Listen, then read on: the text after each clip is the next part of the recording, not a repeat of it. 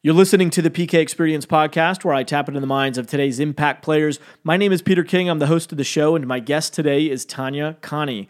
Tanya is someone who calls herself a soulful P R agent, agent. And when I first heard that, I thought, what the heck is that? And then I thought, I want to know more. And I got on the phone with Tanya, and she started to explain to me that it's like traditional P R, but she brings her own blend of intuition and soul work to really amplify and bring about more impactful and transformational messages of her clients to the limelight. So I thought, oh, that's really a cool concept, a really neat idea. And she works with a lot of spiritual leaders and consciousness leaders, uh, alternative healers and that sort of thing. And a lot of her clients have gotten major media outlet um, distribution from places like the Good Morning America, Almost thirty Podcast, um, People Magazine, the New York Times, the Los Angeles Times, amongst many others. So she's done a phenomenal job at helping her clients get more attention and get more media through her soulful P R. And it's my pleasure to have her on the program. So let's get into it. Here I am with Tanya Khani. All right, I'm here with Tanya Khani. Tanya, how are you? Amazing. Excellent. Glad to glad to have you on the program. You were introduced to me by a mutual friend of ours, and uh, I'm excited to to get to know a little bit more about what you're doing, especially given the the context that we're in right now. We were just talking prior to the recording that uh, th- things have changed quite a bit since we originally scheduled this call just a few short weeks ago. So all of a sudden, we're in this this whole new world, and um, of of the podcast guests that I had pre-scheduled prior to this whole coronavirus thing. Yours is one of the ones that I'm very excited to talk to, about because of the nature of what you do. So for those that don't know, why don't you give us a, a brief intro to who you are and, and what you do? Absolutely. Um, you want me to start with what do I do or a little bit about my background? Uh, why don't you give a little bit about your background? I'm always, I'm very interested in like origin stories. Like how did you, yeah. how did you get into what you do? So I know. That's kind of interesting to me. Because I always forget that that's also part of me. I'm like, oh, I'm soulful publicist. And I was like, yeah, but how'd you get there? You're right. Yeah, that backstory um, tells a lot. Yeah. My backstory is interesting. Um, I do come from a family of two uh, Persian immigrants. They are from Iran. And my dad definitely stayed in the workforce for like twenty-five years. And I feel like transformational thought wasn't really part of his process, but he did marry a woman that was very much into inner work, introspection. And even when things weren't working out in their marriage, she always had a way of finding tools and resources to look within mm. to see what's going on. And then she would invite my dad to come to some of these personal development workshops, and it didn't land for him as much as it did for my mom. I know, know. Th- I know that nature. I've seen that. I- I've been to several of those programs, and yeah, you see the husbands that are just heads down, dragged into this. Yeah. Damn it. Why am I here? uh, yeah. My, my dad wasn't so much into emotional intelligence, and God bless him. His upbringing was very different than my mother's. Um, but I didn't grow up in a spiritual family, but I did grow up in a family where freedom was very much given to me and my sister, and nothing was forced down my throat, nothing. And you have to understand, at that time I was known as being Islamic. So I did introduce myself as having a Muslim background, but because none of us practiced religion or we had anything that we were connected to, we didn't really identify with religion. Because I would celebrate Christmas, you know, when I, as long as I could remember. Christmas was like the time of tradition and then yeah. coming together and family. Like it, I never had this notion of religion in my family. Hmm. So I had I had freedom and to choose and freedom to discover what really spoke to my heart. If I took lessons that I didn't really like, then, you know, my mom just gave me the freedom to choose something new. There, there was no like, this is the way it's supposed to be. So it, it leads up to how I kind of came into my findings with transformational work and personal development, and my first Not my first employer, but my first employer that really just shifted me into a place of responsibility and felt really connected to the culture was Lululemon. Lululemon was um, the ultimate source of me being a developed person and doing inner work because wow. they sent me to Landmark. Yeah. Oh, okay. I was going to say like because of the culture or whatever, but oh, but because they sponsored personal development work. Yeah, it was, it was part that, and it was part of the culture for you to be really connected to something that's beyond what you were doing in that moment, which is what is your vision? What are you living for? What are you creating? Like mm. the language that really lived in Lululemon at that time was very empowering for me as an employee and as someone who was very connected to who she was. Did, because did my, the, yeah. Sorry to interrupt. Didn't the founder of uh, Lululemon do Landmark? Like, wasn't he? A- yeah. So Lululemon came out of one of one of the trainings that he did at Lululemon. He envisioned uh, the company. He had this vision of bringing, I believe it was yoga and surfing at the time. Mm. Uh, so that's where it got birthed. Was he had this like aha moment, and I learned that quickly and it developed in Canada. But once I started with Lululemon, I started really getting connected to being a person who loves growth and expansion. And then my mom on the other end, because I want to give two pictures, is like she was chanting at my house. She was doing Buddhist chanting. She would go to these like Persian Landmark seminars. Um, she had coaches. She had healers. I went to my first healer because of my mom. Like when my parents divorced, my mom's like, we should go see this healer. Mm. And I remember in that moment that I really did connect to energetic work and spirituality, but not in the way where I'm like, oh, I'm a spiritual being. I was just like, wow, energy moves through me. I can feel it. And they even said like, oh, you're connected to source and angels. Like that came through in my session. Yeah, it's, yeah it. it's definitely a long path of, you know, these things that were planted along the way.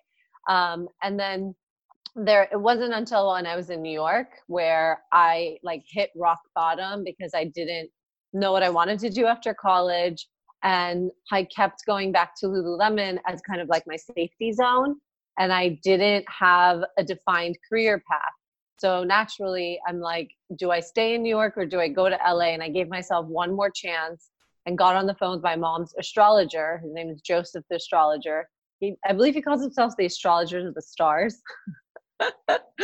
And he's so like under the wrap. He's not like out there known. I just love telling this story because it, it's really who I am right now based on what he predicted. Okay. And I, at the time I was doing like, you know, just like store roles at Lululemon. Like I was an educator. That's what it was called. Or I worked at a restaurant, which was definitely not in my soul path, but you had to do what you had to do. Mm-hmm. And he's like, you need to be representing people. You need to be uh, doing P R, media, T V. You need to find a media mentor.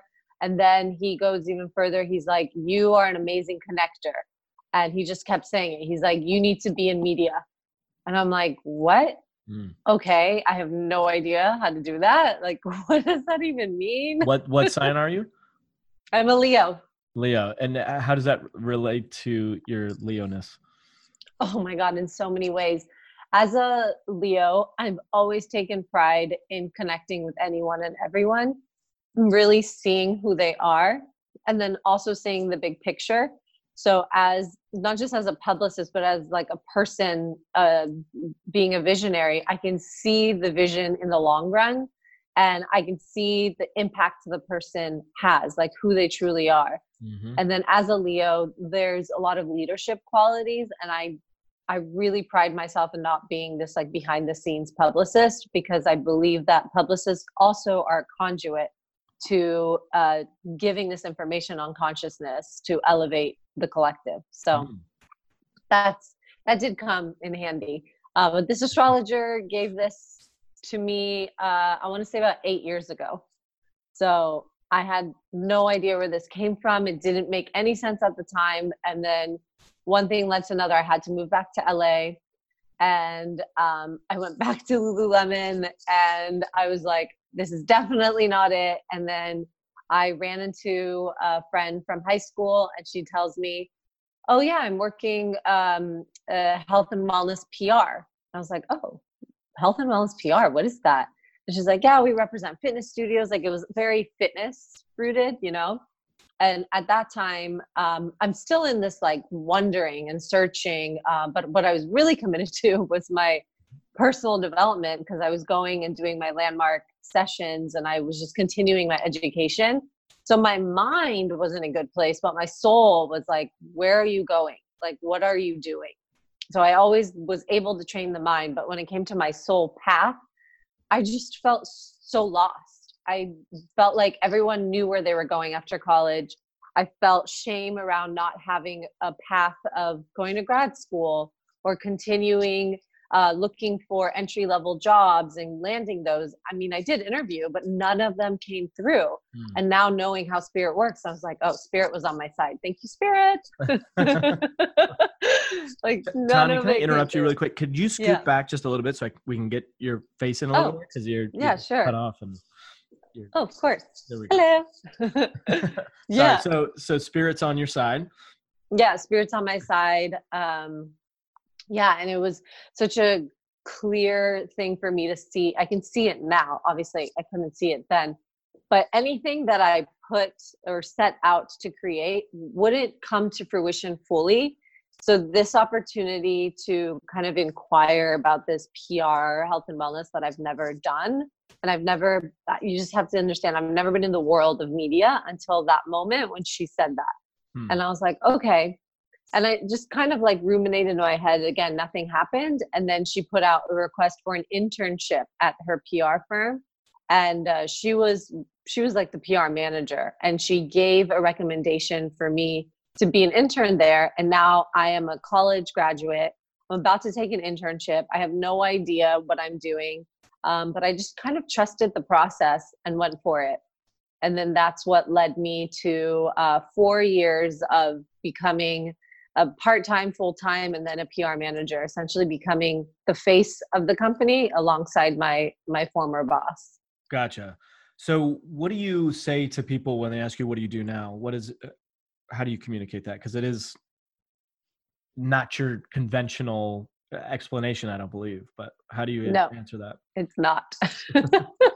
uh, soulful publicity at its core is a P R approach that's infused with soulful intention and intuition and also inner, inner awareness and inner growth. So I use the tools that I use within myself to also bring through in my work, because the traditional P R approach that publicists take, it works for sure, but there's a lack of consciousness and mindfulness that's really missing for me in the industry and within the media world. Uh, so what I do is I'm bridging the gap between consciousness and media. I'm bringing through alternative, holistic healings and modalities through mainstream media. Can you give an example, uh, almost like a before and after? Like, what are some? What is the traditional publicist doing versus what you would do? Yeah, so most um, publicists, they have an easier they have an easier way of landing media because they have something that's widely acceptable. Like, it's part of the norm, whether it's like a spirit company or they have a product or brand, you know, or they have um, an author that they're working with. In that nature, it's it's a lot easier to pitch to the media. But what coming from where I'm coming from, pitching a journalist or a writer that you're working with this spiritual guide who's from like six generations of spirit shaman, and that I'll just give you a, a current example. And I'm trying to get out that he's known about this pandemic and that it's written in his book and that he actually has deep w- insight and wisdom on what's going on globally and what we need to do in this time so that we can make major reform and come out on the other side. That's pretty deep shit. So I have to find ways to get that message out. How do you get that message? You know, it's interesting. Um, I've often said that people are driven to change either because they're one of the crazy, weird few, probably like yourself and myself, that are just wired that way. We just like growth and we like to explore the inner world and how that connects to the outer world, et cetera, or pain. And, mm-hmm. and I've often said to people, I'm like, cause you know, the question comes up, well, how do you change society? It's like, sometimes I don't know necessarily that there's going to be something until you just smash into a brick wall kind of a thing.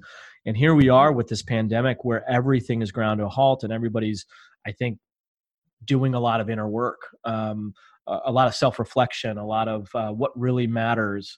Um, oh my gosh, you know, my, my parents are in this other state and are they okay? And how can I help my neighbor? And like, it's really causing us to, to look at those deeper things.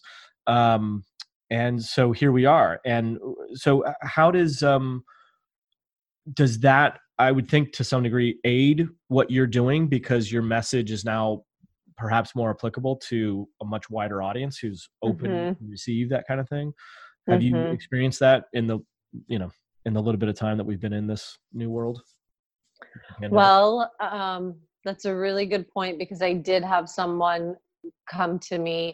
I'm not going to reveal the outlet yet because it will come out, but I did have a journalist come to me and she was very clear in asking me, what does, I work with a spiritual shaman, his name is Shaman Durek, and she goes, what does Shaman Durek have to say about this? I feel like the medical system is failing us and I want to know what is like his alternative perspective, because she even got that the guidance is more valuable and essential than what we're getting from medical experts. And she came to me and we had started something months ago, but the timing of this is so imperative because she sees that there can be more value served to the people by intuitives and healers and spiritual guides, not necessarily shamans in the ones that lead plant ceremonies, because those shamans are, are very different than the one that I'm working with.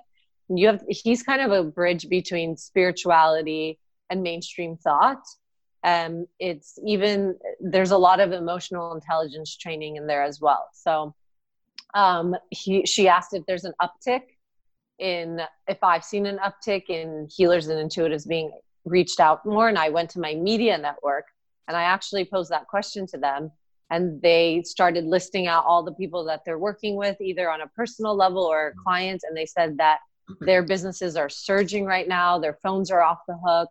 Shaman Durek told me that his phone is just like ringing off the hook because people are dealing with so many different issues. And it's not just on a, oh, I need to be healed level. It's like, I don't know how to deal with my partner in this moment because I'm like in close quarters every day with them.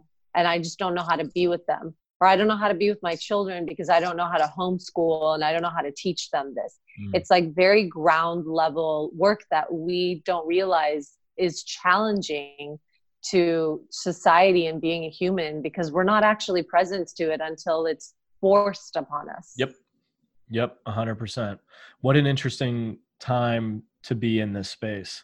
Um, so what, what was the, uh, you mentioned that the shaman had predicted this, and like, what does he see as the next phase or the next, like, what do we need to be learning, or, or what are, if, if you know enough about his stuff to speak in? Yeah. It. Well, his whole book, like, will just blow your mind because now it's like, here you go. Here's the book. Um, it's called Spirit Hacking. And the first chapter is called The Blackout. It's so wild. Um, he speaks of the blackout as that we've had many blackouts in the past. And this blackout specifically, it does not just highlight the pandemic, but it actually highlights a lot of disruptions in planet Earth, uh, such thing as like earthquakes and other things that may come rise later.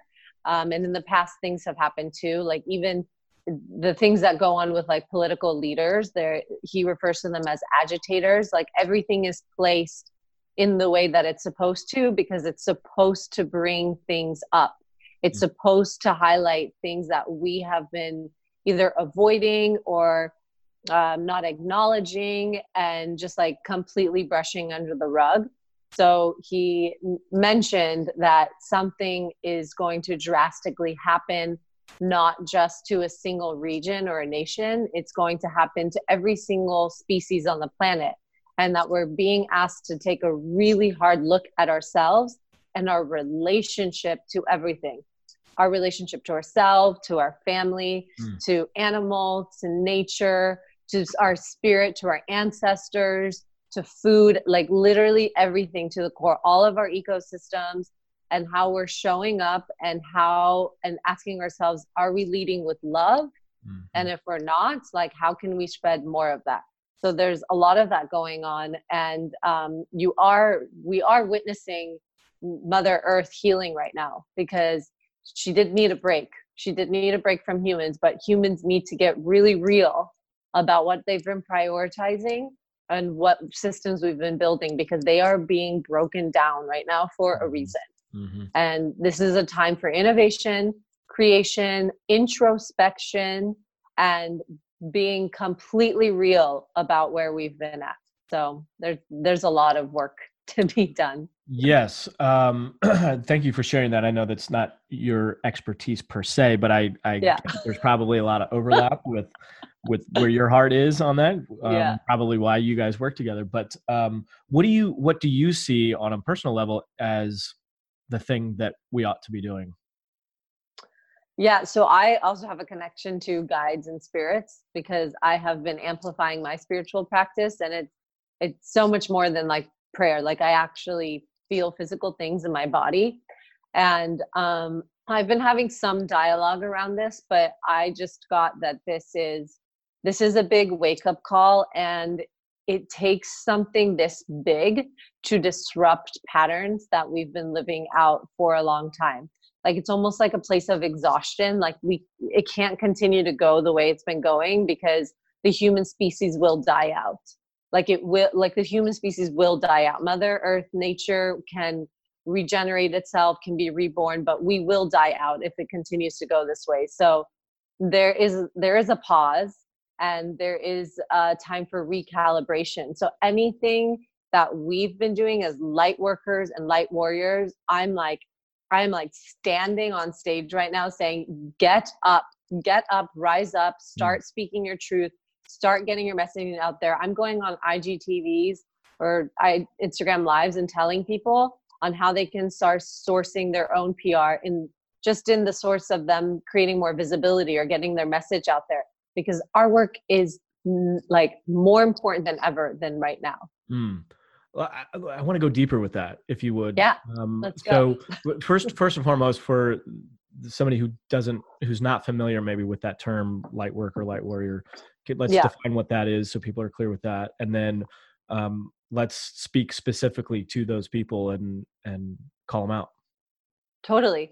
Um, also, this is, this is really great, because I'm also debunking the term woo-woo. So I don't believe that this is woo-woo anymore. I believe this is the norm. And until we accept that, we're not going to move through this. Uh-huh. So being a, a light warrior, it really has nothing to do with you being quote unquote spiritual. I believe that um, your connection to your soul and your intuition and you doing the shadow work makes you a light warrior. And then when you're tapped into um, the transformational parts of you, where, you know, you've healed your wounds, you've worked with your traumas, you've looked at all the stuff that gets in the way. You can look at it from like an emotional intelligence lens. You know, it's deep awareness and deep understanding of who we've become and why we've become that way. Mm-hmm. And once you have that breakthrough message for yourself, then you're able to share that with the world, because now you have some inclination, you have insight. You have insight on how to heal that aid or that pain. And that's really what makes you a light warrior or a light worker. I don't actually don't know how they're intertwined, but either way, if you are in this, in this work of shadow work and seeing what's happening to our human species on a, on a conscious lens, then you have an opportunity to make an impact. Um, Would you please define shadow work? I know it's coming from the Carl Jungian space, but um, I, I don't know that a lot of people know what that term means, and yeah. sp- specifically in context of all of this. Yeah, shadow shadow work. I feel like people have been looking at like, oh, it's like bad, um, but the training that I've been doing with Shaman Durek and my own uh, shadow work is actually the truth teller. So it's all the stuff that we don't want to acknowledge, It's the stuff that's essentially your blind spots, and it's the things that are getting in the way of us fully being in our freedom, in our expression, and having um, having the power to to lead to lead a new conversation. So definitely shadow work anyone can do. They can do it through um, they can do it through healing modalities. They can even do it in emotional training work because it's very cathartic and it takes you through your past trauma, wounds, any narratives that you have, and you acknowledge what's really there, which is the inner inner child work is, is another way of of looking at it. Yes. um, cool. So you you said a second ago, um, helping light workers, light warriors find what their light is, their unique expression of it, or or their individual expression. How do you go about doing that? Is that something that you, with the services that you do, or, do, or are people coming to you already with that clarity? Oh, um, sorry. I just we got a call. um, yeah, I do. I do support both, actually. I, I support, I support people with visibility, and I support people finding ways to get their messages out there. And then I'm also a stand for people to hear what I'm receiving through the work that I'm doing with the clients or the people that I'm engaging with. And I transmit that to the to our audiences, to the public, so that they have that information for themselves. So I, I do feel like a conduit in some way, because um, that's what I've been told. And that feels very, that, I feel very connected to that. Mm-hmm. How does then someone figure out what their their mission is or their their purpose? Um. So I actually said on a podcast that I, I feel like we're in a culture or a time where everyone's trying to look for their purpose, this one purpose. And it can be really frustrating at times, because when people don't find their one purpose, then they feel defeated, or they feel like there's a lack of meaning in their life. And I I know what drives people is meaning, um, but the idea that I present to people is that we're we're not we're not two-dimensional beings, we're quantum beings. So our purpose really is to just be in the moment and create from this place and be joyous and appreciation of who it is that we're being. Mm-hmm. And that is truly our purpose, is to keep living through our truth.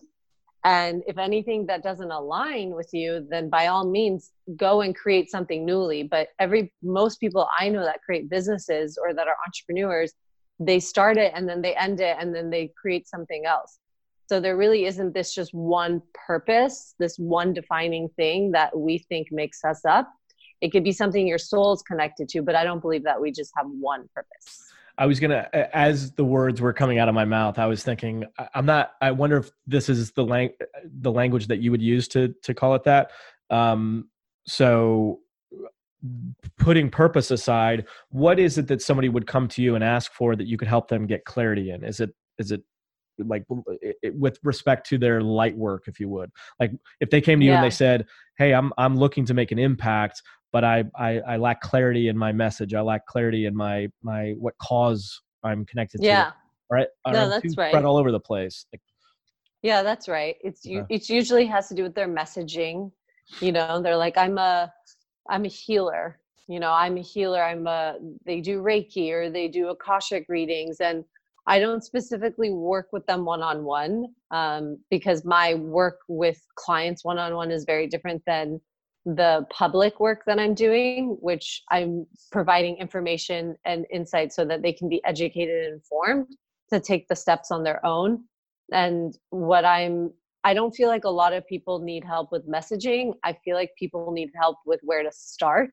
So if you're in a position of just being an expert and you have a skill or a modality and you want to share it with a larger audience, then I bring you to uh, different avenues that you can take on where that can be optimized or that can be leveraged, because a lot of people don't know where to start. And a lot of people, to be honest, think they need a whole P R publicity thing, but it's a, it's a major investment.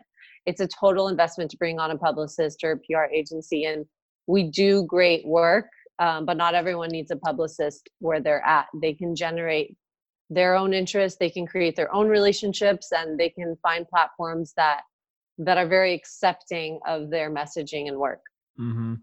Um, just to be clear, what do you do as a publicist that's different than what a marketer would do? Why don't we just differentiate? Yeah, for a second? Like marketing, marketing yeah. and P R. Yeah. yeah, those two seem to overlap for a lot of people. Um, marketing has a lot to do with the back end. And, you know, you want to think of, they do handle branding. They do handle messaging, and that can be part of their branding packaging, but they they don't create visibility based on stories and getting uh, authentic messaging out there. Some some people do, but I find that marketing is more geared towards sales. And there are marketers that are stepping up again, that are bringing consciousness into their work and uh, focusing on authentic messaging and having very truthful experts come through. Uh, so I definitely admire those types of people, but P R in like simple terms is increasing visibility and creating recognition so that this person or brand becomes a household name. And that has, that has a lot to do with their success. That has a lot to do with how many people can reach them and how many people they can reach. So P R really does move the needle, and it can happen overnight. It just depends on what it is. Mm-hmm. Yeah, in the environment that we're in right now, certainly things can spread very quickly. Uh, oh yeah, yeah, damn bad. Um, so, can you walk me through, if I was a prospective client, um, which I might be actually? So, um, I, I just want to get a little bit more uh, into the granular of of the structure that you provide, or the, like walk me through. Hey, I don't know really who you are, how you can help my company. Mm-hmm. What Let's get a little bit into the, I understand on the broad sense, but I want to get more specific. Yeah. Do you want to, do you want to know the kinds of questions I would ask you? Yes. Or how the process works? The, well, both ultimately, because part of what I'm after is for the listeners of this episode, I want them to understand the nature of your work, why it's different than uh, certainly marketers and that sort of thing, but why it's different than just traditional P R. Um, and, And because there's going to be, there are going to be those listeners that hear this and go, I have to talk to her versus mm. I need to talk to a publicist. So I want to understand your specific process and, and yeah, some of the questions that you would ask. Yeah. Well, I, I just want to, I want to make this clear because it just came to me. I was like, wait, what do I do differently? And then I was like, oh, hello. Um, uh, the thing with the P R, when you work with a publicist, you're always wondering if the results are going to come through. And sometimes there's anxiousness and worriness. And what I specifically look for is if that lives within the client, that's totally going to block the results. So I do energetic uh, analysis, and I see what their energy is like.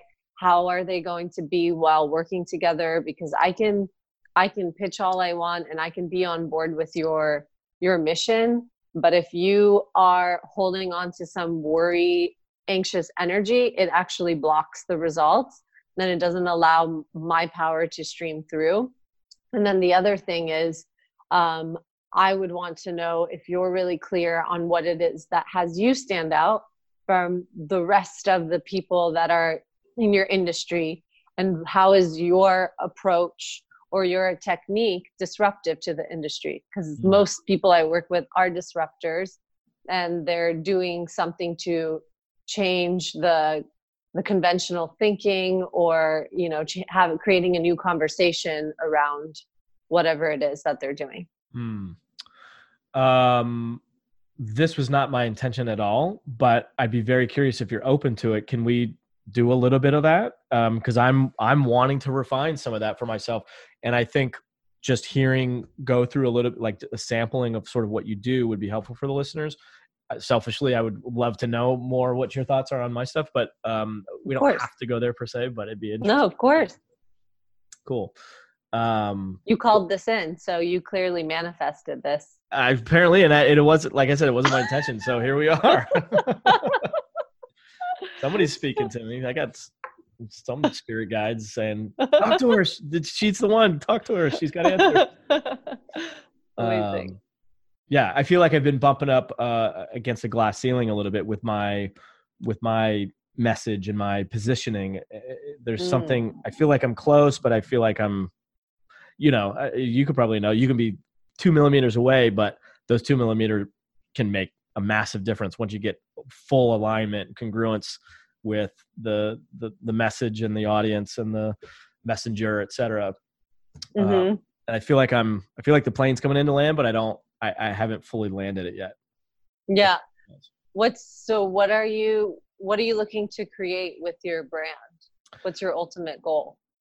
Impact. Mm-hmm. I want to make a bigger impact. Um, and I, I am inspired to work with other impact, what I call impact players, people who are in the game of impact, people who are in the game of, of giving a shit about other people. Yes, we all want to live in abundance and travel and have amazing relationships, et cetera, uh, to varying degrees. But there is a select few of people that I have found that are really like, no, no, no, no. I am willing to sacrifice profits to do the right thing here in, for the short term. I'm willing to um, uh, fire uh, an A player because culturally they're not a good fit. Like it's those types of people who are really focused on, no, no, no, I'm really genuinely focused on this flavor of impact that I'm, that I'm standing for. Um, mm-hmm. So I love working with those types of people. Um, okay. And I also have a deep um, inspiration in the whole relationship space, um, specifically with just men. Uh, I feel like men are, uh, speak, you know, talk about shadow. Uh, I, I think a lot of men are just not fully stepping up. And I think that was a great time for genuine masculine leadership, not Not yeah. the bullshit stuff that we've been sold by society, but genuine, loving, benevolent, but powerful, strong leadership. And then on the feminine side, like I see a lot of roadblocks there with a lot of very badass, uh, intuitive, intelligent, smart women are bumping up against their own shadows, um, trying to be something that they're not, deep down wanting deep connection and passion and love in their lives, but they're either too proud to to go there or they're conditioned to to not go there because it's weak or whatever the stupid thing is. Um, and so Maybe I, we can help each other. Okay. Oh, dude. The spirit guides are going to town on us right now. Holy shit. Where is this going to go? I was like, uh, hello, Eleven. uh, oh my goodness. So good. That's so good. Wow. We'll have to, no, uh, your well, work is so important. Mm, thank you. So it's yours. Yeah. All right. Here we go. Okay. Um, what is it? So I'm always curious to know, what audience have you been building? So those are the, those are the, the two ones, if I could call it an audience. The first one to me is, is men of influence, men who are uh, either uh, aspiring and capable influencers or men who are already in that space, um, mm-hmm. but maybe plateauing, and they're looking to take their message to a, a broader, to, to create a broader impact. Or then the other message or the other um, audience that I'm speaking to is, again, what I call impact players. But I know that's a little bit of a misnomer, because what the heck is an impact player? It's not common lexicon. People aren't using that terminology. So I would say maybe influencers or or something of that nature, but mm-hmm. um, it, how large is your audience? Like, you have your podcast audience, but then do you have do you have a platform where you're sharing content where you have high engagement? Are you keeping track of this? Do you know how engaging people are with the content and the information that you share? I no. So the short answer is no. Um, I mean, okay. I've been very focused on creating good quality content, finding good quality guests, um, developing the systems to uh, produce that in an efficient manner. You know, so I have a small team now that does a decent amount of that, but I am behind on where I projected to be, you know, six months ago, because I I feel like there's a disconnect a little bit with. with what I'm standing for. There's not resonance there, I don't think. It's unclear with the world, my audience, et cetera. It's it's ambiguous. Like, they're connecting to, I think, the desire of, hey, I'm, I'm, I like to make impact too, but what does that really mean? And how, how are you going to help me and give me clarity? And I, it, it lacks clarity right now, in my opinion. And how often are you connecting with, with your audience, whether through video or through your newsletter or, you know, doing Instagram posts? Like, how often are you connecting? A daily basis. I mean, I, I, I do have sub audiences. So, uh, you know, I do have, uh, men's groups that I'm constantly connected to, uh, men only groups that, and they're working through, you know, life issues. I'm also in primarily women's only groups. Um, it's open, it's co-ed, but it's, you know, ninety, literally like ninety, ninety-five percent women. So I, mm-hmm. there's a lot of the feminine experience that I've better understood and that I get that. And I've gotten a lot of, um, feedback from women saying it's really nice to have a masculine man be able to communicate to the feminine, because mm-hmm. there's a lot of, uh, very ethereal men that might be in that space that are doing a lot of awesome work, but there's a, there's a void there. Um, so from yeah. a value standpoint, people have told me, like, you really need to work with women, but like my heart is really, I want to work with men because of sort of my upbringing and some of the issues that I went through. Right. It sounds like you really need to focus on building your platform, because it, it sounds like you have these focus groups, but if I were to look at you as a whole, um, there's an opportunity for you to now connect with people that don't know you or that aren't part of your groups. It's like coming and showing face more through social media, which is a major thing. Podcast is really great. I always say, like, podcast is your own platform. You can bring on experts. You can have deep, intimate conversations. Like, there's, there's really no limit to podcasts. You can go as far as you want. Um, but if you produce more content, content is king. And by content, I don't just mean, um, you know, sharing a wisdom here and there on your newsletter. It's like engaging in videos, like being that expert source, knowing, stepping into a place of thought leadership where you are sharing a new thought that can be expansive and maybe unique to what other people are saying. And those are the types of people that really stand out. And then um, the other thing is you really, you have to build your clientele. You you got to build who you're working with, what are the results, what's so transformational about the results, and, you know, specific people like tech C E Os are coming to you, or you have like high profile experts coming to you, or you have celebrities coming to you, or, you know, just very distinct groups that would stand out in the face of media, because they do ask, you know, like, who has he worked with? Mm-hmm. And I have to look, you know, and it's, it's not, it's not a vain game. And I'm not saying that only people with celebrities stand out. Of course that helps, because as soon as you say like, oh, I'm Kim Kardashian's healer, or I'm Kim Kardashian's makeup artist, like, you already have a boost ahead of the game than others, which sure. is true. You know, entertainment really sells in media, but then there's also the, hell, I'm I'm helping tech moguls, or I'm helping C E Os of major companies. And these are things to take note of, because now it's forwarding you in your work and it's giving you a little bit more leverage than other people in your industry. Mm-hmm. That makes sense. Um, is that helpful? It, it, it is. Um, it's, I, I feel like that's the, maybe the, the, the level that I'm flying at right now, to use the plane metaphor. And I'm wanting to bring that into, all right, well, what's that next step? How do I create what that positioning is, uh, who that audience is, um, more specifically or more intentionally, so that all of these things have alignment.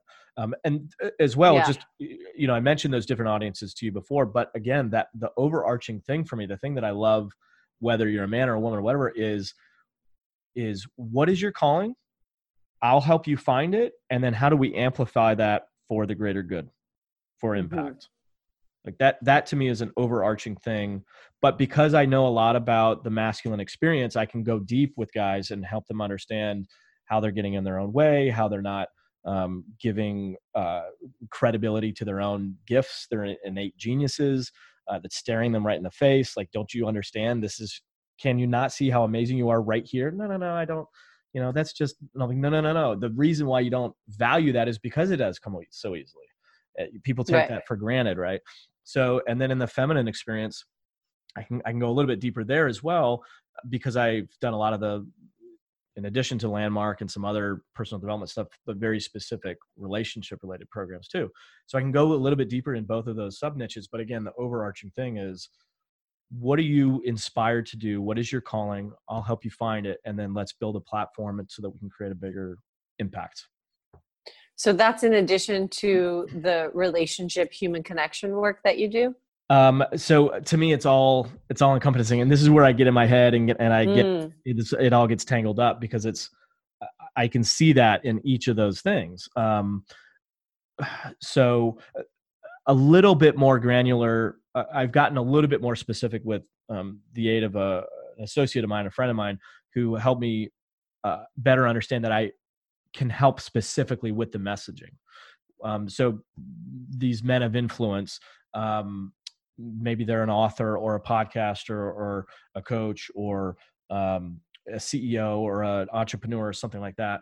They have the means to, th- there's already a little bit of a fire there that we can throw some gasoline on and, and take it to another level.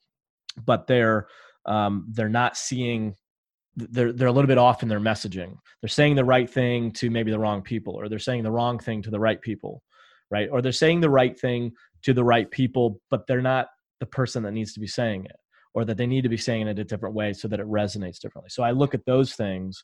Um, but then that same guy, oftentimes part of their block is maybe they have a relationship issue, hmm. right? So, so these things don't seem connected, but they're very connected. So uh, you connect intimate intimacy and relationship to how people are serving and showing up in the world. Ooh. Do I? That's really good. Yeah. Maybe I do. All right. Call's over. Thank you, Spirit Guides. We're good. Oh, um, ah, I need to, I need to, I need to sleep on that one a little bit. Um, I mean, I'm happy to have a brainstorm session with you, and, um, yeah, I feel really connected to what you're saying. And what's so interesting about what you said is you help people with essentially what you're having trouble with.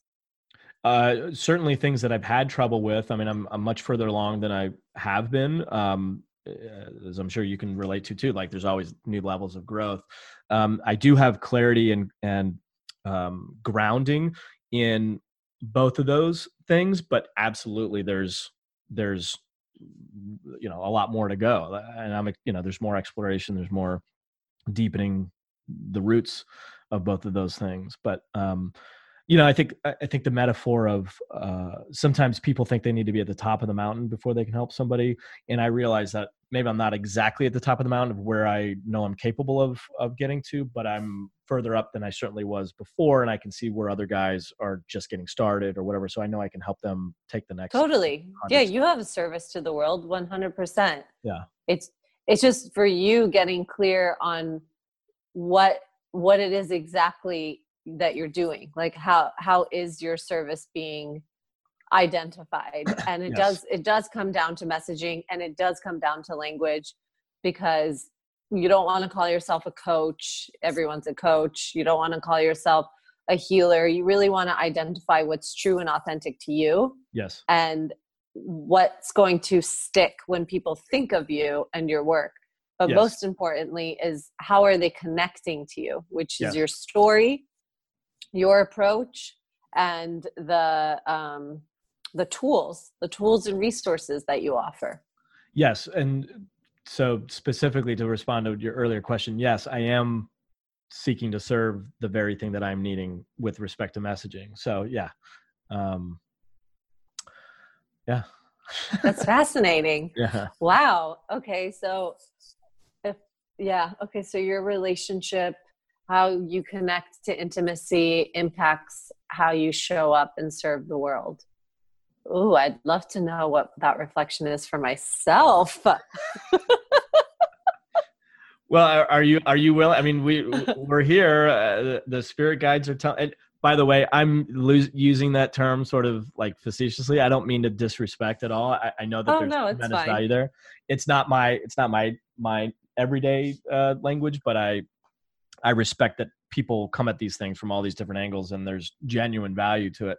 Um, so oh, anyway, but Peter, that's why I'm here. Yeah. I'm here to tell people that like, like I'm on the front line of witnessing that this is where we're headed. Mm. Like speaking to your ancestors and guides is the norm. Mm. Like there's, there's no such thing as this like ethereal esoteric conversation anymore, because we're so beyond that. The conversation has expanded so beyond that. That's why plant medicine and psychedelics are rising, because people are now being a witness yep. that there's so much more than us being in this physical body. And there's so much more than what science or medicine is telling us, not to discount them, but they have to coexist. I was just going to say though, that the conversation is being forwarded lots of times by science. I mean, we're starting to see, um, you know, you talk about speaking to your ancestors, somebody might think that's totally woo-woo, but then you can look at scientifically how our D N A, that there's intelligence in our, and the cellular on the, at the cellular level of our body, I'm speaking a little bit out of my ass, but at, uh, in, in the very nature and the very makeup of who we are, that is genetically connected to previous uh, generations.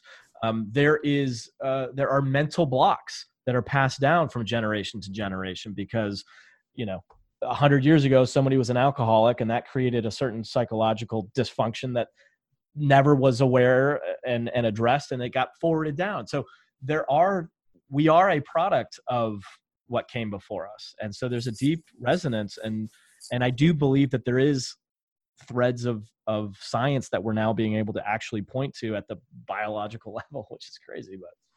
That's awesome. Yeah. yeah. I brought spirit hacking to biohacking. So like th- there's an episode on Dave Asprey's podcast. It's called, um, when spirit hacking meets biohacking. And then I also brought spirit hacking to The Doctors, which is a national T V show where they have a panel of doctors, and they have been so open to bringing shamanism to mainstream that it's just like, that's, that's the new paradigm. And that's why I tell people, I'm like, you guys, there are producers and journalists and writers that are like, yep, this is what's happening. There's a rise in shamanism. There's a rise in alternative healing, and there's a reason why. Mm-hmm. And that's why, like, we don't need to prove it anymore. And so I, between me and Shaman Durek, we demystify spirituality because it's been so glorified or put in this box, but it's actually, spirituality is our everyday nature. Like it's our connection to plants, to air, to humans, to ourselves. Like that is spirit in its nature. Have you done um, any research or or education in the Native American culture? Um, no, but Shaman Durek, one of the, he just told me one of his blood lineage is Native American. Yeah, I'm not surprised. I mean, this, you're talking about the spirit that moves through all things, and that's that's a very Native American uh, oh, that's gift, beautiful. I think. Yeah. Oh, it's awesome. Yeah. He, He does, he does, he talks about, he said in shamanism, it's all about your relationship to everything, your relationship and knowing how to create sustainability as a human being. Mm-hmm. I yeah. had the, the privilege of going to a, um, uh, it's called Tracker School with uh, Tom Brown. I don't know if you know that name or not, but he's a, he's an author, but he was, he grew up under the tutelage of a full-blooded um, Apache, and uh, whom he called grandfather. And so he was taught all the ways of the Apache Native American, and which included deep, deep relating to the earth, Mother Earth, and to all things. And um, it was a little bit outside of my, you know, upbringing. Um, but I, got, I connected to um, nature in a deeply profound way. I connected to, um, you know, uh, uh, a falcon. I think it was a falcon. Maybe it was an eagle or whatever, flying over, like feeling a sense of brotherhood. And I, and and I know that sounds silly in the in the Western, you know, American traditional white man world, if you will, but um, it was it was deeply profound. And uh, there's there is something there that we are missing, I think, in America, that um, this could be a very powerful. Uh, on the other hand, I think America is, um, freedom is at the core of who we are. Innovation is at the core of who we are. And, you know, when we're pushed up against the wall, we respond with, you know, I think the best that the world has to offer, because we are a conglomeration of, of all that, at least in theory, of all that's great in the world. Um, so I, it's very possible that this sort of dark pause, seemingly dark pause, is going to really explode into something amazing that stems from the light healers and the light workers here in in innovative, freedom-loving America. That's my hope anyway. I don't know how I got off on that. Wow, I just got your world. That you're in Missouri and you're like, you're in, you have both feet, one in like the modern Western world, and you're like, oh, but I also believe in ancient principles and healings, and you are finding ways to um, to deliver this messaging so that it lands for everyone. And I guess my invitation for you, because this just came through, my invitation for you is to not try to have everyone understand you, but for you to really just stand in your truth and what you feel is authentic, and for that to come through. And I, I honestly feel like that that's actually going to push you forward. Mm, okay. I'm very open to that. I've, I've, I've, you know, the, the connections that I've had, the communities that I've been connected to and related to have been crumbling over the last, you know, five, six, seven years. And, um, um, what's the word I'm looking for? Uh, appreciatingly so. I mean, it's I, I, really good people. I love them. Some of them are family even, but those bridges needed to be, you know, altered. And yeah, I'm looking to take that to the next level. So I, that, that is significant to me. Um, wow. What a beautiful gift you have. And this platform too, for you to be that conduit for people. Well, you know, that this whole podcast, this whole platform really was something that I backed into. Like, it wasn't obvious to me. And, and that is part of my own discovery that I want to pass on to other people, that the very thing that you probably are really designed for may be completely in your blind spot because you took it for granted, because nobody ever, you might be, you know, cast in the wrong uh, movie, so to speak. You're, you know, you're a star, it's somewhere else. Um, So yeah, that's, uh, again, I don't know where I was going with that. You got me off on these little, I'm sorry. It's just I'm like... a little tired. I didn't sleep a lot last night either. Oh, so. Why? You having weird dreams about the uh, coronavirus? I'm, well, I, I, yeah, I'm, I'm, yeah, I was having some trouble breathing. So you was, were? Yeah. Yeah. So it was a, it was a long night, but, um, wow. A lot of, a lot of introspection and a lot of, uh, you know, I'm a survivor. I'll figure it out, but. Mm. You have a lot of tools. You have a lot of tools. Yeah. Feels like it. Yeah. You've been doing a, a lot leading up to this. So this is actually a really great time to practice all of that. Well, and it feels, it feels like you were saying before, like now is the time to really strike, you know, I, I feel like yeah. I've been building into the, you know, I've been doing the podcast now for a few years, and Uh, it just feels, uh, I just feel ready for, let's go, let's make this happen, whatever that needs to be. But oh, this is exciting. Yeah. I'm happy to have a, a brainstorm session with you. I feel like we can carve out what you've been doing. And I, I just like on, on an intuitive level, I'm, I'm seeing you be louder and more bold in your message. Mm. Yep. I've gotten that feedback from uh, from some other people that I really respect as well, um, so I appreciate that. I'll take I'll take that. Cool. Yeah. Okay. Um, so you were gonna look at my relationship. I was just gonna say, if you're if you're open to going down that path a little bit. Yes, um, I don't know how much time, but yeah. So wait, give me a quick overview of where you're at and what's going on in your world, and we'll just keep this between us. Okay.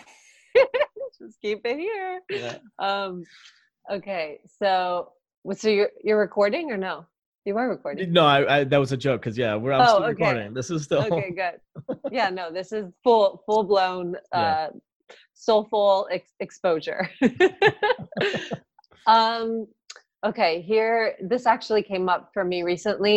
Like this whole social isolating thing. I feel like it's a very interesting time to be single because now you're asked to be with yourself in every form, every day, with your emotions, how you're feeling. And then if you want to be held or if you want to be nurtured, it really has to come from you, mm-hmm. which is the practice of being sovereign.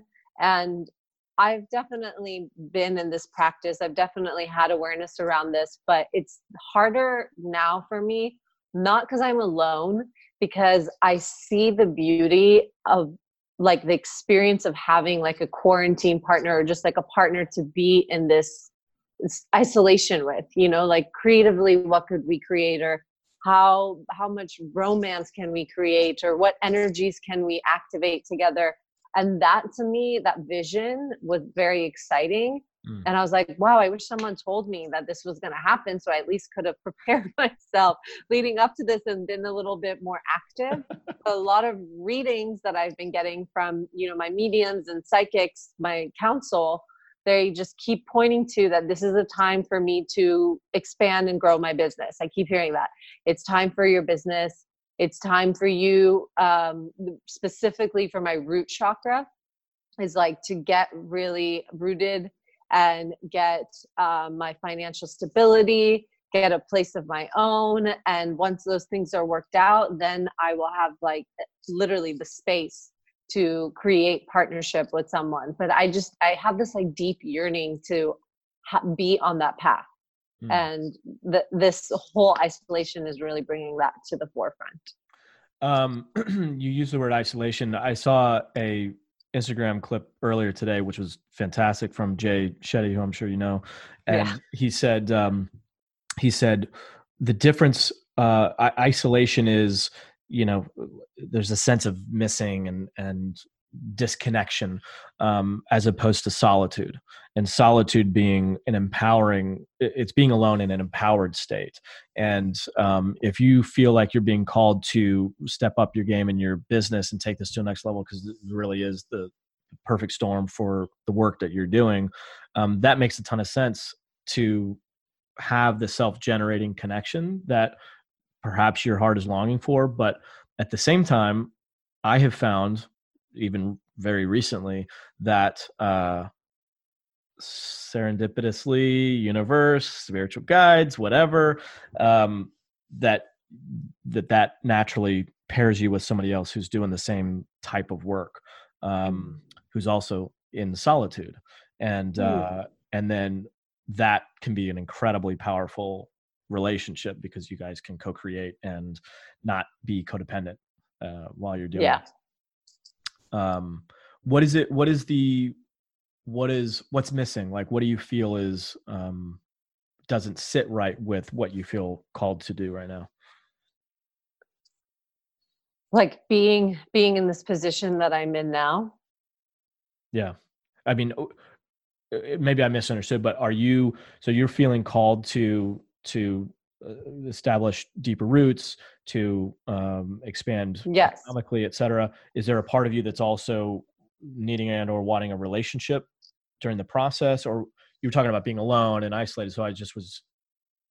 Yeah, no, this um, this period, not just during the pandemic, but beforehand, I think it's the first time in my life where I don't have like a connection to a male companion. Like I don't even have like a crush, or I don't have like a go-to person. Like my, my, uh, need or for attention or that like flirtatious energy, like that's not, I'm not being plugged into anything right now. And it's almost like I have no distraction.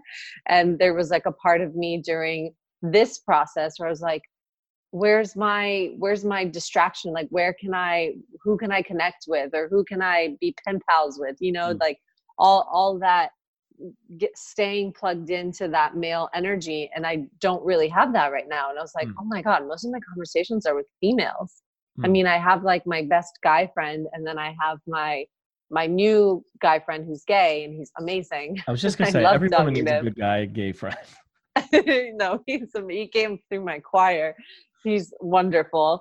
Um, and then I have like a really good guy friend. But as far as like that masculine, like king energy, even if they're not a quote unquote partner in my life, I don't even have that energy exchange right now. And it's so weird to me. And also it's really great because I've been on this, um, this resurgence of myself and cleanse since I started.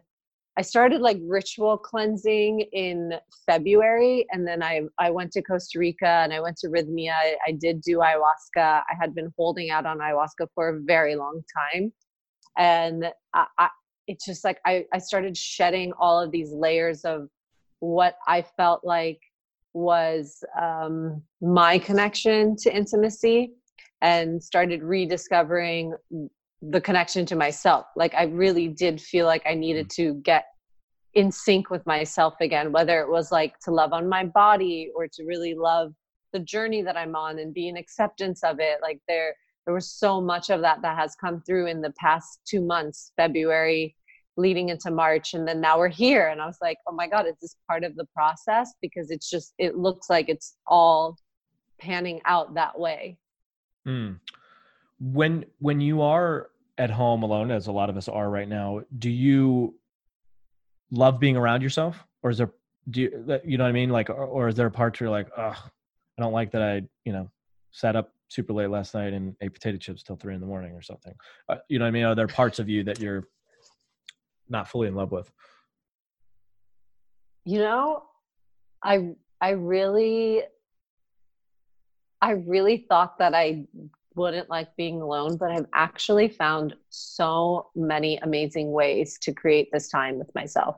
Hmm. I have sang, I have danced, I have done videos, informational videos. I have like cooked, but not really because I'm really lazy with cooking. I've organized, I've, I've given myself permission to be excited about the things that I'm doing.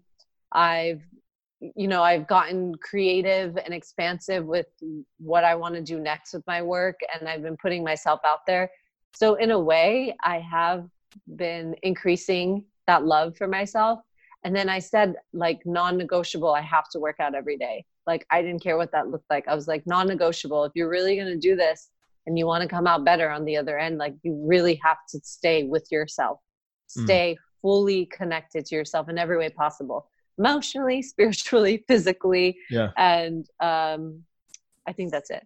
Did I get all of them? Mentally. mm-hmm. um, just one quick question. Are you, have you been somebody that's, uh, you mentioned that this is the first time that you really haven't had even somebody on your radar per se.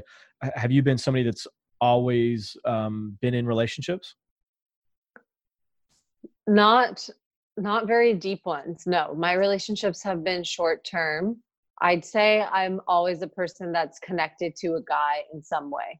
Okay. Like whether he's like my physical companion, or I have a guy that like I lean on, or, um, you know, I, I, I have like that, some kind of, yeah, emotional connection to them. It might not be this like deep romantic love, but there's always like a guy that I can call. That, hey, that's what we do. You know, if women call, we show up, we're there. For- I'm so glad you get it. um, what I was going to say was it does really sound like um, the guidance that you feel that you've been getting is, uh, that would be my interpretation of all this too, that um, that this is space for you to really lean into your work. And Um, your work requires a lot of masculine energy. There's a lot of masculine energy that goes into building a business and setting a vision and being clear and direct and bold and having outcomes. And there's a lot of masculine energy in that. But, and I was going to say or suggest, but you already talked about it, to make sure that you're connecting with the feminine. So the fact that you're dancing and cooking and singing and, and anchoring in your, your feminine, because you, you to me resonate as somebody with a feminine core, um, that, that is your home base, your emotional home base. Um, one quick question off of that. Do you, do you make yourself okay when you get frustrated or pissed off or angry or whatever? Is there stacking of story and ah, I shouldn't feel this way? Or are, do you give yourself some love there to say, it's okay for me to feel whatever I'm feeling in the moment? There was a moment, I mean, so my process with quarantining has like been up and down, but it's actually been pretty leveled these past few days. Like I'm like, I'm on fire. But there was a moment at night I was playing Celine Dion, and these were just like heart wrenching songs. And my heart was so tender. And then all this nostalgia came up and I started crying. And then I even wrote on my Instagram, which I actually never do again. And I said, you know, I cried on my mat. I cried on my mat for my heart, love, nostalgia, and healing. Like it really, I just allowed myself to cry, and I had, I had no shame around it. And there was even moments where I was thinking about past male relationships I had. And even then I was like, I allowed myself to like go in that, in that place of sadness and feeling the nostalgia for what we had been creating or what I had. And I don't know, I think I, from there, I did give myself permission to feel it, because it's not like it's stuck with me. Like I expressed it to my girlfriends and counseled on it a bit, but it didn't, it didn't like ruminate uh, much longer. So yeah. Mm. Um, you know, what's coming to me right now is how, how you had the courage to then share it on an even wider platform with your Instagram.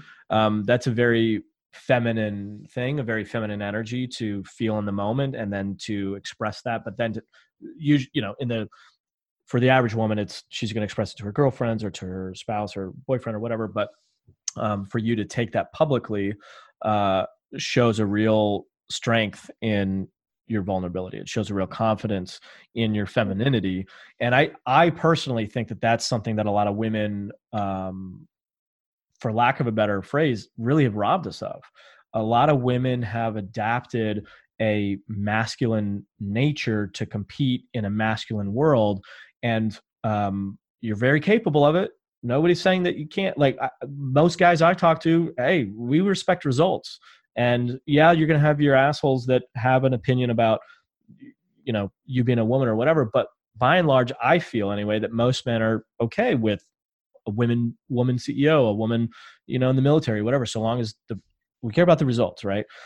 However, if your nature is feminine and that's not being expressed in your work, there might be a void there that you can fill in, um, that could expand your impact, that could draw the more of your clientele to you, that could uh, increase your revenue.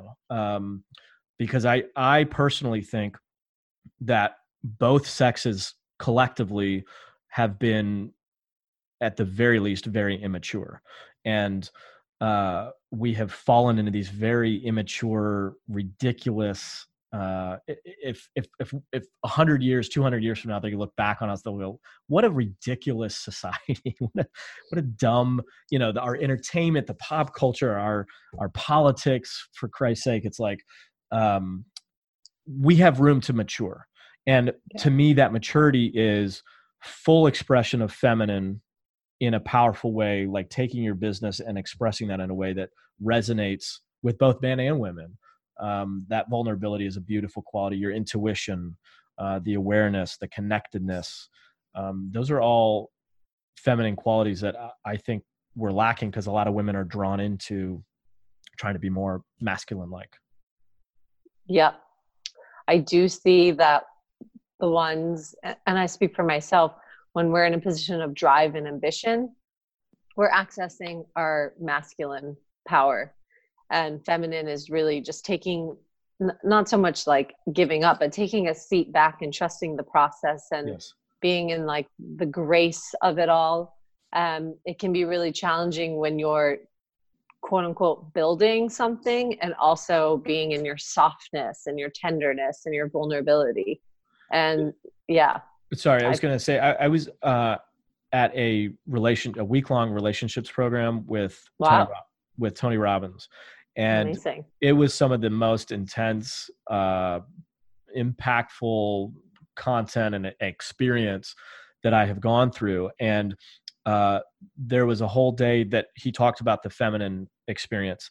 And uh, and at the time, it was pretty funny because people were like, well, because I don't know if you know Tony Robbins at all, but he's I do, of course. incredibly masculine. Right. Of course, of course, you know, Tony Robbins. He's incredibly masculine. Have you been to the relationships program? No, I have not made it to a Tony Robbins event yet. Okay. So he, he, he has a presence unlike anybody else I've ever met, and uh, wildly masculine, like a force of nature. Uh, yeah. So here he is describing the feminine experience. And the, the day before, he spent hours going through the entire masculine experience, and it shifted everybody in that room. And it was a, I mean, it changed my life. The next day, everybody's anticipating this amazing, you know, now he's going to go into the feminine thing. And he like went forty-five minutes or whatever it was. I'm probably not giving him credit, but it was very, it w- wasn't as detailed or as powerful. And so a lot of people were like, ah, so they were like, well, let's ask Sage, Tony's wife. And so a lot of the women were talking to her. So Sage came up and she started presenting. And one of the things that she said that really stuck with me that I think was very helpful for a lot of the women in the room, because a lot of the women in the room were badasses, C E Os and company owners and, you know, oh, awesome. managers, et cetera. And they asked that question. How do I, how do I bring my femininity into the workplace? This is a very masculine place. And she said, your ability to shapeshift is your secret weapon as a woman. Your ability, your, your connectedness, you can feel your empathy, what other people are feeling. And so, but you can shapeshift in a moment. It's not about necessarily being soft and passive or surrendering, although there's value in that too. It's, I think, also intuition, empathy, feeling what other people are feeling, being able to pivot and, and flow with it's the, really good. the current of your, of your business. Um, that's really uh, good. Yeah. Because men, we can get, and that's, that's our gift. That's our value is I'm not going to fucking stop until I get my objective. And I don't care how big the mountain is or how big the roadblock is. I'm going to power through. And in our hard-headedness, sometimes that's a detraction, but it also is, you know, hey, I got to get my, you know, my buddy's been shot. He's bleeding out. I got to get him to the helicopter, but there's only four hundred enemy in the way. Like it's that level of penetration. Mm, yeah. Using the word intentionally to get through to achieve the result. Right. But that's, that's our gift, but it's also incomplete because we do need that feminine energy to help us connect and feel in the moment and to be seen and to, to actually relax for a minute and be okay that we're suffering a little bit too. Um, yeah, no, that's a good point. I, you're right. Feminine doesn't just, it's not just identified by surrendering or being soft. It's also sensing. Like we can sense danger and see all the exits. Like we can scan the room a lot quickly than uh, the masculine, but it, it's not just feminine. I'm speaking more of like female, the female brain. Yes. So you could be, you could be a male in feminine energy. Oh. There we go. You're back. Okay.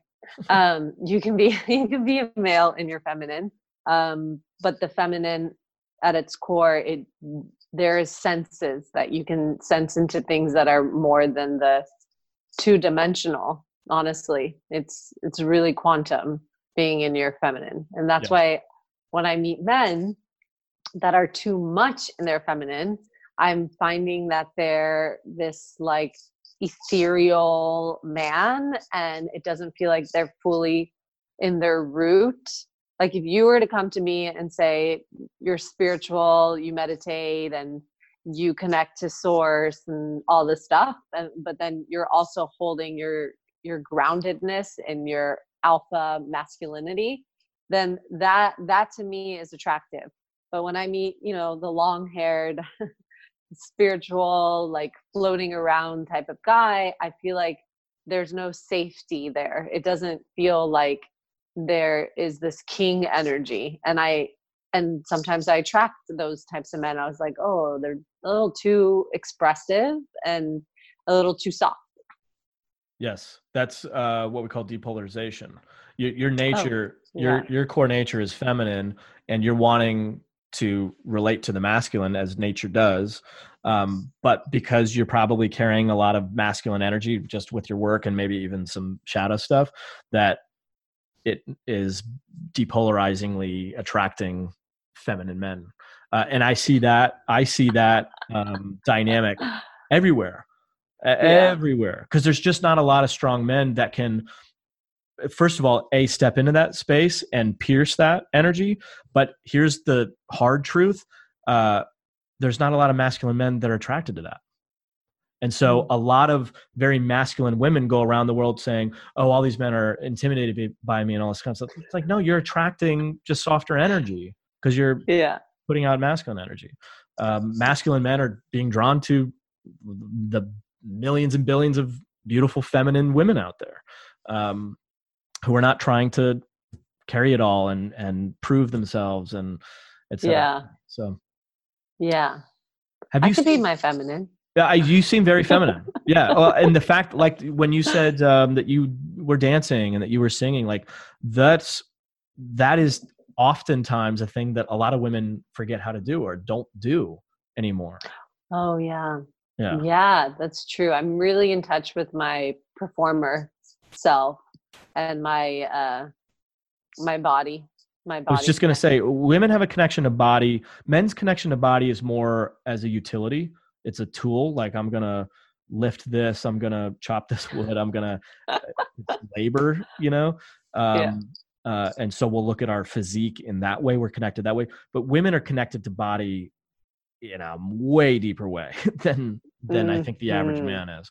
So a lot of women forget to move. They forget to dance. They forget to be intimate and and allow their body to to, to get out of their heads and, and be in their their nature. Um, yeah. And that energy doesn't always translate into the into the workplace, which is a difficult dynamic to do sometimes for sure. But um, right. It's what I personally, it's what I think the world needs. Um, I was going to ask you, did you see the yeah. latest uh, Star Wars movie? No, I'm not really into Star Wars.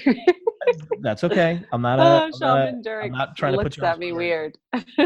um, I. It's it, to me. It was such. Uh, Daisy Ridley is the the actress, beautiful, very attractive female. But what I loved about her character in that movie, and I recommend people watch this movie if for nothing else, just for this, is that she uses her feminine energy. She she she has masculine energy. She's fierce and she's she'll kick ass and she she'll battle. But there's, she brings healing, she brings intuition, she brings empathy, she brings uh, emotion, and does it in a way that's not, um, oh, you're you're you're weak or you're soft. It's powerful. So it, it's mm. a really good, like tangible expression, at least ideologically, of what I think the feminine can be, and I think what is missing from a lot of uh, very accomplished, ambitious women is. is the confidence to post their stuff on Instagram and say, hey, I was a mess today. And this is, it's a beautiful mess. Yeah. I haven't had, I guess I haven't revealed a lot of that frequently because I've been holding on to like the, I'm, my image is soulful publicist. And I try not to go so much into the vulnerability of my life You're because soul. I don't, yeah. you don't, you don't, I share guess, your soul and your soulful. I guess I share my passion and my mission and what I'm standing for. But when it comes to my connection to my heart stories and my heart journey, I have yet to go there. I used to go there. I used to go there. My whole Instagram was about like expressing and sharing. And I've just become less of that person and more on a mission. Mm-hmm. And so yeah, I guess my Instagram has removed some of that. Like you'll find here and there where I'll give insight into who I am from a heart space. Um, but everything I write is very authentically expressed, but you just had me realize that I don't really express like what's going on in my love life or what's going on in my everyday life. And I don't, sometimes I don't want to fog people of what's going on personally with me when I'm when I'm really pushing this through. Yes. Which I feel like is like the focus of my speaking, of my voice, and of my presence in the world. And when it comes to moments like this, then I'm I'm happy to share vulnerably. I think there's a way for you to um uh, so I think sometimes people hear that that mantra of, you know, be vulnerable, share yourself, and people just, you know, they they share their like how they were roadkill in this relationship, and it's like, oh, like we don't want to we don't want to that's not necessarily motivating or whatever. But I think there's a way to elegantly uh share some vulnerable stories, events, etc., that then tie into here's the here's the value for you reader, here's the value for you client, and how this relates to being soulful in your business. um mm-hmm. I have a connection for you that I'll I'll mention to you offline, that she is that that is her jam. Like she helps people speak uh in that way. And, and so there, I, there could be a really cool uh, connection there, but. Does she have a branding agency? Um, that's a good question.